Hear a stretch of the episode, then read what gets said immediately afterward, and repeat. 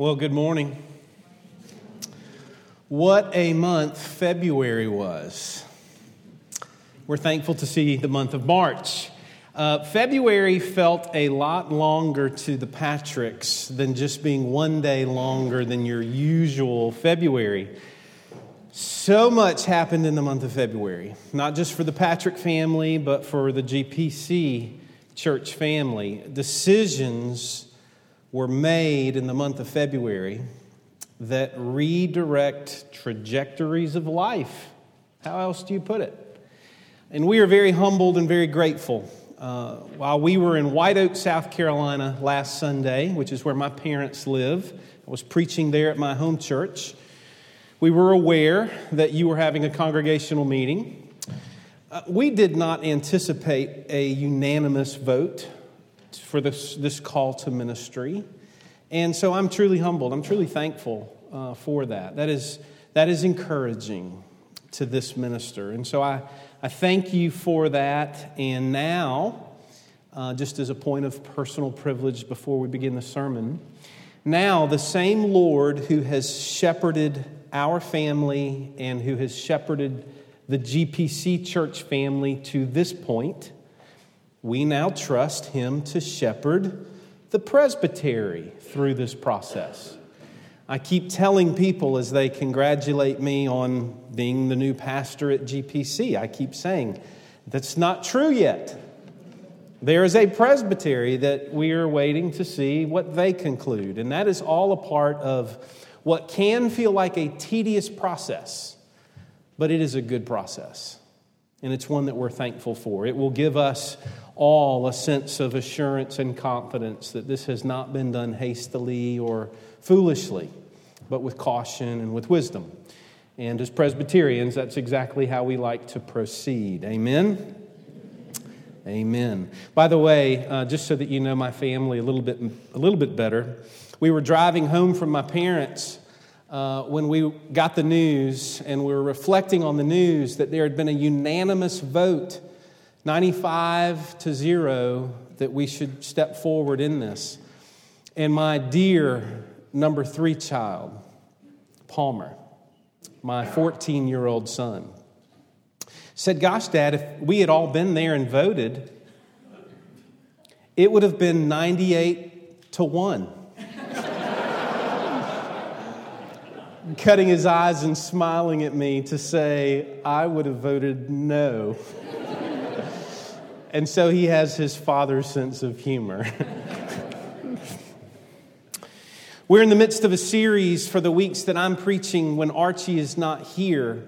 And this is the third week that I'll share with you a series that I've done with Erskine students on the hymns of the church. And I've told you and will continue to tell you that there is great beauty and blessing when we sing the words of Scripture and the truths of Scripture in poetic form, meshed together with real life experiences that we can relate to. And that is what the hymns are. The hymns are taking, the good ones, I should say, are taking the truths of Scripture and the theology of Scripture, and they're wedding it together with real life experience that our brothers and sisters of old who composed those hymns as poems, they lived through those experiences even as we are now. And it weds truth together with real life into poetry that we sing. And what I love about it is the hymns in that way make truth portable for us. It helps us take truth into the work week as we leave singing these hymns together. Now we can take those songs in our hearts, and those truths are remembered in our minds because they were wed together to song. I think I told you last time that it was Martin Luther um, who held up a Bible in one hand before his congregation and said, This is the Word of God. And in the other hand, he held up the hymn book and said, This is how we remember it, which is to say, the power of music to help us memorize truth. And so that's why we're taking the time to consider these hymns. I've told you that this is the resource that's giving me the the, the biographical background on the hymn writers. This is a book by Faith Cook called Our Hymn Writers and Their Hymns. If you like history at all, if you like biography at all, this is very well done and will give you great history and context of particular hymn writers. This morning, the title of our sermon is Growing Pains. Sanctification tends to hurt. And sanctification, if you're not familiar with that word, it's a biblical word, it's a theological word, and it communicates to us that truth from Scripture that God is not just in the business of forgiving a people, that those who He forgives, He transforms, He changes, He makes us to be more like Himself. That is, He grows us in holiness. And in our culture, it's not unusual for people to harp on justification alone, that, hey, you can be forgiven of your sin. But the whole picture of Scripture is that where there is justification, there will be sanctification. That those whom God saves, He changes over the course of a lifetime. And so our young people should be experiencing sanctification, and our older people should be continuing in sanctification. It is a lifelong process. And the truth is, as we'll hear this morning, it tends, like all growth, to hurt. Sanctification requires some pain, some tweaking, some growing pains. And with that as an introduction, give your attention to God's Word. This morning it's taken from 2 Corinthians chapter 12 verses 5 through 10. We heard some of this at the beginning of the service in words of reflection and in uh, preparation for worship. But here Paul, the context of what we're going to hear is this. Paul is warning that though he could boast in his accomplishments, he has learned that he is to be humbled by what God has done in him and that God, in fact, is sanctifying him by giving him some pain in his life. And let's see what that pain is. 2 Corinthians chapter 12, verses 5 through 10. I will not boast about myself, except about my weaknesses. Even if I should choose to boast, I would not be a fool, because I would be speaking the truth. But I refrain so no one will think more of me than is warranted by what I do or say, or because of these surpassingly great revelations. Therefore, in order to keep me from becoming conceited, I was given a thorn in my flesh, a messenger of Satan to torment me. Three times I pleaded with the Lord to take it away from me. But he said to me, My grace is sufficient for you. My power is made perfect in weakness. Therefore, I will boast all the more gladly about my weaknesses so that Christ's power may rest on me. That is why, for Christ's sake, I delight in weaknesses, in insults, in hardships, in persecutions, in difficulties. For when I am weak, then I am strong. Let's pray that God would help us understand and rightly apply His word. Let's pray. Lord, would you open our eyes, our ears, and our hearts, that we might see and hear and know that you are truly good to your people, even in the midst of our hurt and our pain. Lord, we ask this and we pray it together in Jesus' name. Amen. Growing pains. You may remember these. I have memories as I don't know if I was 12 or 13 or 14 years old of lying in bed at night and my legs just aching, my muscles, and it felt like my bones were aching in my legs. And I remember getting up and going to my mom, and she, I said, Mom, why are my legs hurting? And she said, You're having growing pains. You remember these, right? They're terrible. Now, the truth is, uh, the Mayo Clinic this week ruined a perfectly good sermon illustration for me. because as I researched this, I learned that we call them growing pains, but we have no evidence whatsoever that we're actually growing through those pains. Ruined my sermon illustration, but we're going to run with it anyway because I know them as growing pains, and so do you. Perhaps it's a wives' tale. I, I guess that we just assumed that since we grow through pain and everything in life, that when our legs hurt, our bones must be growing. It just makes too much sense. But the Mayo Clinic says no. But in your own experience, isn't it true that it's through pain that you grow? Also, you understand that when a child is born, there has been a long historic practice when the baby is born of doing what? Spanking the child immediately upon birth. So I researched this. Once again, the Mayo Clinic ruined a perfectly good illustration. So I understand they don't spank children anymore when they're born, but they do do this. I'm told they agitate the child, they massage the child, they harass the child with a towel, they disturb the child. So we used to spank, now we harass and disturb with a towel, I'm told, by the Mayo Clinic, but for the same purpose, for the same reason.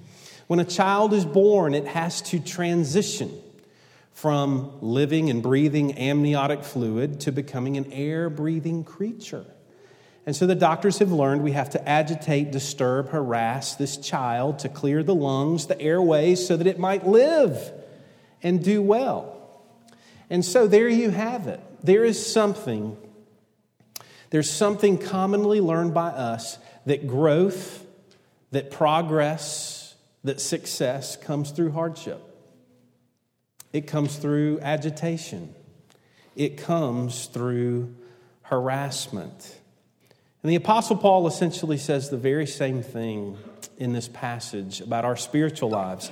I have four simple points for you this morning and a biography on the life of John Newton. And your four points are these Paul was tormented by a thorn. Paul pled three times to the Lord to remove it. But Paul did not, the Lord did not remove it because Paul needed to experience firsthand who God was. Therefore, bring on the pain. Therefore, bring on the pain. We can delight in it because God is good. Those are your four points. We'll take those one at a time. First, in verse 7 of 2 Corinthians chapter 12. Paul says he was tormented by a thorn. What does it mean to be tormented? Well, it's as bad as it sounds. It's exactly what you think. It is to be irritated, it's to be agitated, it's to be disturbed, it's to be discomforted, it's to hurt. Thorns hurt. So, what's a thorn? Well, the word can be translated stake. This is the one place that the word appears, and it's translated commonly as thorn. But we understand that Paul is saying here this could be a physical thorn, this could be a pain in his flesh, or this could be a pain in his soul, a pain in his spirit. It could be a spiritual wound. We don't know what his thorn in particular is. We just know his description of it, that it torments him that it's difficult for him, that it hurts. Theologians have said it's a good thing that we don't know what this thorn is because now you and I can read our own thorns into the passage and see how God relates and connects to us. So, for some of you, it's a physical thorn. that you've pled with the Lord, why do I have to deal with this physical pain? For others of you, it might be a psychological or an emotional or a spiritual issue that is that nagging, constant thorn in your life or in your family's life. And whatever the case, there's a sense in which we're free to fill in the blank and know that the Lord can use that thorn for your good. I know there have been a few times in my life that I've been pretty sure that the Apostle Paul's thorn was a kidney stone. And then there have been a few times that I've thought, you know, I don't think it's that. I think he threw his back out and had back spasms and couldn't get up for three days. And then sometimes I've thought he must have had Meniere's disease. He must have felt dizzy and off balance when speaking in public.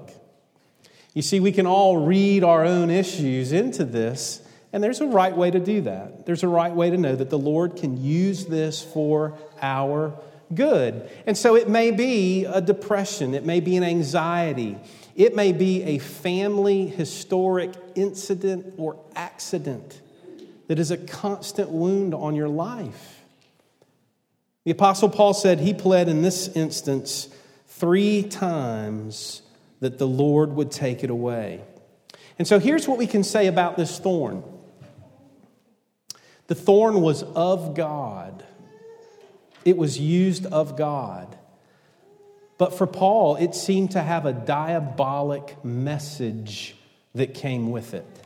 And that message was one of discouragement, one of hurt, one of harassment, one of irritation. So I don't know what your thorn is. I just know that you likely have one physically, emotionally, spiritually. A thorn of the soul, perhaps. But can you find comfort in this message this morning that thorns are common to us all? And they may have a diabolic message attached to them, but they are of God, and as we'll see, they're for our good.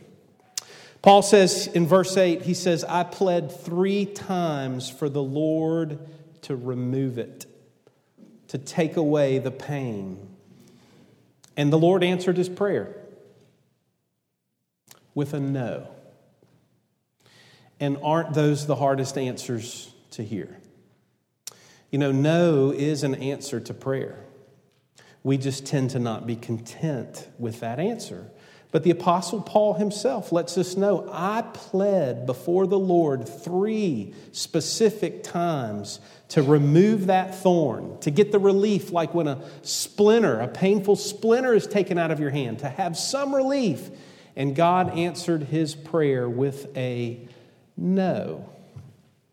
And some of us have had that common experience that we wish life's circumstances were different, that life's pain was different that something would change and bring immediate relief, immediate comfort.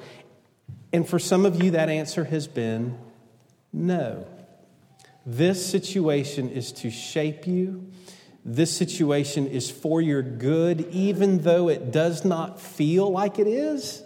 But you will learn that it is what you needed to see that you needed God and all of His grace. And the Apostle Paul concludes that even though the answer was no, it was for Paul's good. It was for his good to endure the thorn. Years ago, I heard a story that I can't help but think on a passage like this. A campus minister friend of mine who was being mentored by really a grandfather in RUF. Some of you may know him. His name was Bebo Elkin. His name is Bebo Elkin. But the young campus minister and his family, uh, their HVAC went out in their home. Young minister, no resources to pay for a brand new HVAC. And like all ministers, he was good at complaining about life. And so he talked to this older minister in his life, and he bellyached a little bit, like all ministers are good at doing. And he said, I just don't understand. Why, you know, why would this happen to me? And the older minister said to the younger minister these words. These are the words I'll always remember. He said, Now, why do you suppose the Lord would love you enough to choose to show you His goodness to you and your family by letting your HVAC break. Now, when someone says something like that to us, what do we want to do? But punch them in the throat. but then, after thinking about it a while, is it not precisely true? That it's through learning that we don't have the resources, that we are dependent upon the Lord, that we come to learn the greatest lesson of all that we need help in anything and in everything all the time. You see, that's what the Lord was teaching Paul. In verse 9, we're told that all this happened and the thorn was not removed because Paul needed to experience firsthand that the Lord's grace was sufficient, that the Lord's power would be revealed in his weakness. And therefore, Paul could not boast in himself. He had been taken to the point that he knew he needed the mercy and the power of God. Now, how do we apply that? What sense does that make to us? I think it speaks directly to something I hear all the time in my world and in our culture. And that is, it speaks to what I call the three best sounding words that we speak out loud or that we say to each other. They sound good, but they are ill advised. And here are the words I got this, or you got this. We think we're encouraging each other when we tell somebody that, you got this. But if we run that through the grid of 2 Corinthians chapter 12 verses 5 through 10, do you realize that is the most ill-advised words that you could speak to someone in need? To tell them, You got this. You're strong enough to do this. That is the opposite of what the Apostle Paul is saying. Paul is saying, You don't have this. I don't have this. We can't do this. Instead, the Lord's will be done. And those are the most assuring words that we can speak to ourselves and to others. When living through hardship, when living through suffering, when enduring the thorn, to say, God's will be done, because I know that His will is good and that He can use this hardship and this hurt and this pain for my good and for your good. God's will be done. That's the language that we should be speaking to one another. Now, here's the hard part, and this sounds crazy to say, and this is our fourth point. And this is what the Apostle Paul says. Therefore, Bring on the pain because we can delight in it. And that's what he says. He says, we can delight in insults, hardship, persecutions, and difficulties. Really? We can delight in those things? Somehow, strangely, that's exactly what the Apostle Paul says. If we know that God is at work and that God is good, then when that HVAC breaks down, we can say, God's will be done. He is going to show me something of His sufficiency to love and care for my family, even if it doesn't conclude in a new and working HVAC.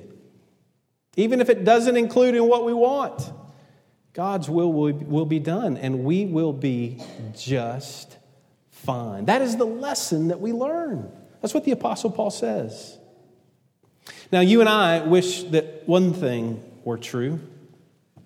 I put it this way Oh, but if sanctification was on a beach, if sanctification was on a beach with toes in the sand and an umbrella drink in our hand, getting a tan. Wouldn't that be great if sanctification came to us that way? If that was the experience of growth in the Christian life? But it's not what Scripture says. Scripture says we can know that God is working for our good and for His glory and for our sanctification when hardship comes. Sanctification can happen on a beach, but that's not where sanctification tends to happen. It tends to hurt. that we might grow through our weakness, that we might grow through our pain, that we might grow through our loneliness and our sadness to see the faithfulness and the all sufficient grace of our God. That's what sanctification is.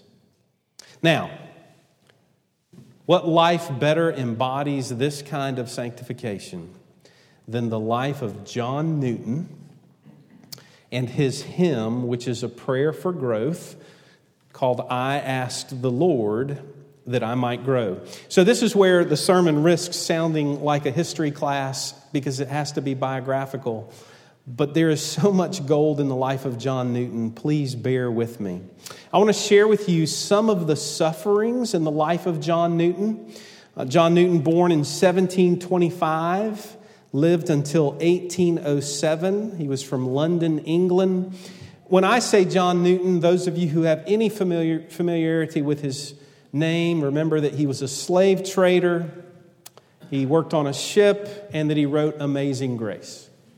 Um, there is so much more to the life and trials of John Newton that a book like this uh, reveals so much of. A wonderful, helpful book. I want to talk to you about four seasons in his life. And of course, the reason I would tell you about four seasons in his life is because those four seasons are probably happening or have happened in your life. And so the first season is this uh, John Newton was born and had good company in his life. This is the season of good company. He had a godly mother who loved him well and who educated him well. Uh, he was very close to his mother because his father was a sailor and was gone. His father was a rough man, he was not a tender man, and he was not a present man. And so John Newton really didn't know his father, which made him attached all the more to his mother. And he loved his mother, but his mother died when John Newton was seven years old.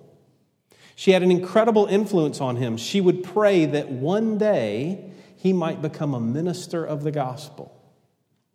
And perhaps that is because her real prayer was, Lord, don't let him be like his father. So there's pain in the family. And some of you know that pain. Your own history or, or your present knows that kind of disappointment in a father, in a husband, in, his da- and in a dad. But at age seven, his mother died. And that was the first of two women who were significant to him. The second significant woman in his life was but a girl. She was 14 years old. Her name was Mary, and in his journal, John Newton would write, She was beautiful. Beautiful in appearance and beautiful in character. He was drawn to this girl who was only 14 years old, and John Newton was 17 years old. But things didn't work out at this time. John Newton would go and board a ship and find himself uh, press ganged into military service because the king could do that, right? King needed to grow his army. He could go and get who he wanted and make them serve. And so John Newton is on a boat and he says goodbye to the good company in his life, the two women who, who had been in his heart. And this would be the season of bad company for him. At about age 17 into his early 20s. And you know what? That tends to be true of us, doesn't it? Those are the years that we can stumble into some bad company that shapes us. And it was true for John Newton. He was literally surrounded by a bunch of sailors and he found his heart grow cold. He found that he became an agnostic. He was surrounded by rough, hard hearted sailors. And he would say, That's exactly who I became. And he made effort after effort to fit in with the sailors, but they didn't like him at all. As a matter of fact, some of the shaping influences on his 17 to early 20s were when he was sleeping in a hammock, and some of these sailors cut the hammock so that he would fall out of the hammock onto the hard ship floor and he would walk with a limp.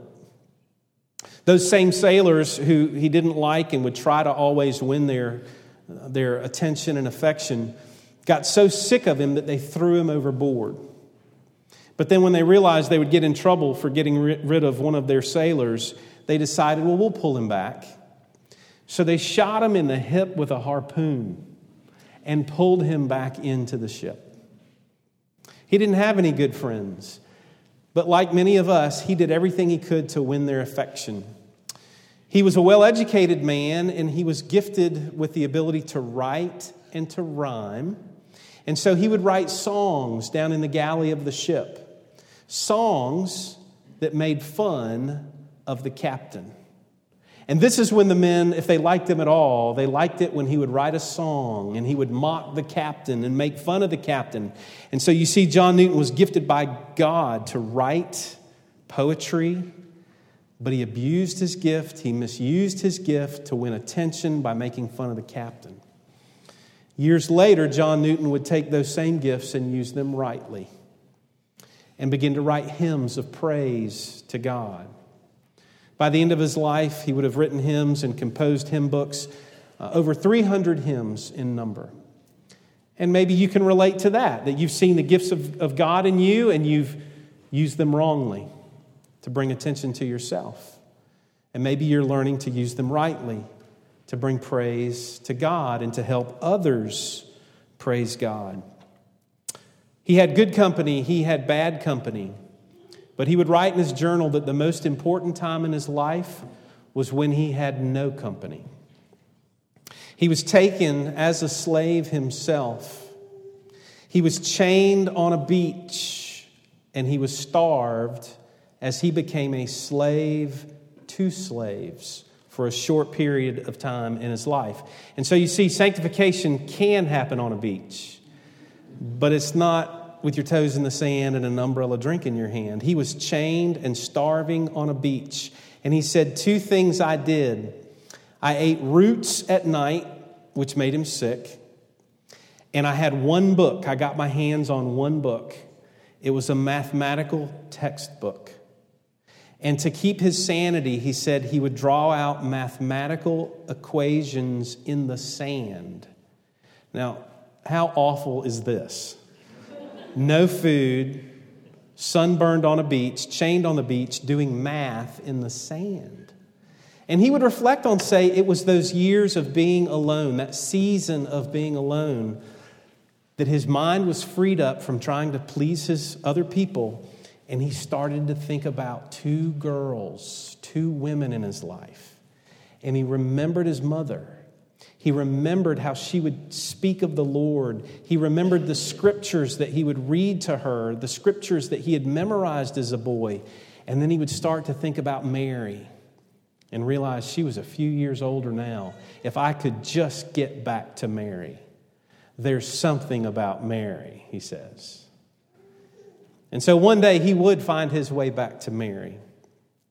And he would find himself in the fourth season of his life, which we could call not great company, but great community. Because now, Wesley, in the next season of his life, he would be put on a ship that had a Christian captain. And that captain would share with him a devotional book, a book about the Lord, a theological book that would now start to re inform his heart and reshape his heart. And it's then that Newton started to journal and started to write out what he was learning and express himself in words that would become hymns and songs of praise. It was in this season of life that he would become friends with George Whitefield and with the Wesley brothers and with William Cowper, another hymn writer. And he would be married to Mary and marry the love of his life years later. You see, the Lord gave him great community. And so now think about yourself for a moment. Isn't it true that if you've had a season of growth in your life, was reading a book any part of it? Was learning to pray and journal a part of it? Was a small group of healthy Christians a part of it? Chances are, yes, that's exactly, those are the same things that God has used in your life the reading of Scripture, a good book, learning to pray for Him in the company of other men, other horses to run with. And it's true of us, it's our own experience, it's how God grows Christians. And so, from John Newton, he's given us more than 300 hymns. I don't know if you know these hymns, but these are the ones that our students in RUF have learned to sing. He gave us the hymns Pensive, Doubting, Fearful Heart. How sweet the name of Jesus sounds. Approach my soul the mercy seat. Glorious things of thee are spoken. Let us love and sing and wonder. Begone unbelief, amazing grace. And this morning's hymn, I asked the Lord that I might grow. And so before we sing that hymn, just a few more little tidbits about sanctification and what we learn from the life of a brother named John Newton. Simply put, as you, as you go to lunch and as you hopefully think about, talk about sanctification, I want you to hear again that it is simply the growth that God does in Christians. But this is true of it it's never quick and easy, it hurts, it's costly, and it tends to pry from our hands and from our hearts the things we think we love. It never goes according to our plans, but it does leave us content in Him. That's what sanctification is and does. It pries things from our hearts and from our hands, and that always hurts. By the end of his life, an exciting life filled with ups and downs, John Newton wanted these words put on his tombstone. Here lies John Newton, once an infidel and libertine, and servant to slaves in Africa, but was by the rich mercy of our Lord and Savior Jesus Christ preserved, restored, pardoned, and appointed to preach the faith that he had long labored to destroy. What a beautiful story of sanctification. That what he had sought to put to death, God would change him in such a way that he sought to bring it to life in other people. Now, his hymn, if we can put the words up, this is one of those many hymns that he wrote. It's called I Asked the Lord that I might grow. And now that you know a little bit about his background and his story, my hope is that these words will come to life for you that you might even find they're worth printing and putting on your wall. But it's the story, and I'm going to read these words before we sing these words. It's the story of a simple but good prayer of saying, Lord, help me grow as a Christian. I want to grow. And that's a good prayer, isn't it? Lord, I want to grow. But listen to what he says about how that growth, that maturity, has come in the last way he ever expected it to come that he would live through those four seasons of his life of good company, bad company, no company, before he finally had great community. So these are the words, and this is much the story of John Newton. I asked the Lord that I might grow in faith and love and every grace, might more of his salvation know, and seek more earnestly his face. 'Twas he who taught me thus to pray, and he, I trust, has answered prayer but it has been in such a way as almost drove me to despair. I hoped that in some favored hour, at once he'd answer my request, and by his love's constraining power, subdue my sins and give me rest, that it would be easy. But instead of this, he made me feel the hidden evils of my heart and let the angry powers of hell assault my soul in every part. Yea, more, with his own hand he seemed intent to aggravate my woe. He crossed all the fair designs I had schemed. He cast out my feelings. He laid me low. Lord, why is this? I trembling cried. Wilt thou pursue thy worm to death? Tis in this way, the Lord replied. I answer prayer for grace and faith. These inward trials that I employ from self and pride to set thee free and break thy schemes of earthly joy, that thou mayest seek thy all in me. That God would love John Newton so much to not give him what he asked for, to not give him what he wanted the way he wanted it, but to let him see the ruin of his own heart, the weakness of who he was, that he might look heavenward to the strength of God and get more than he ever asked for. That's what sanctification is. It's not getting what you want the way you want it when you want it, but it's saying God's will be done.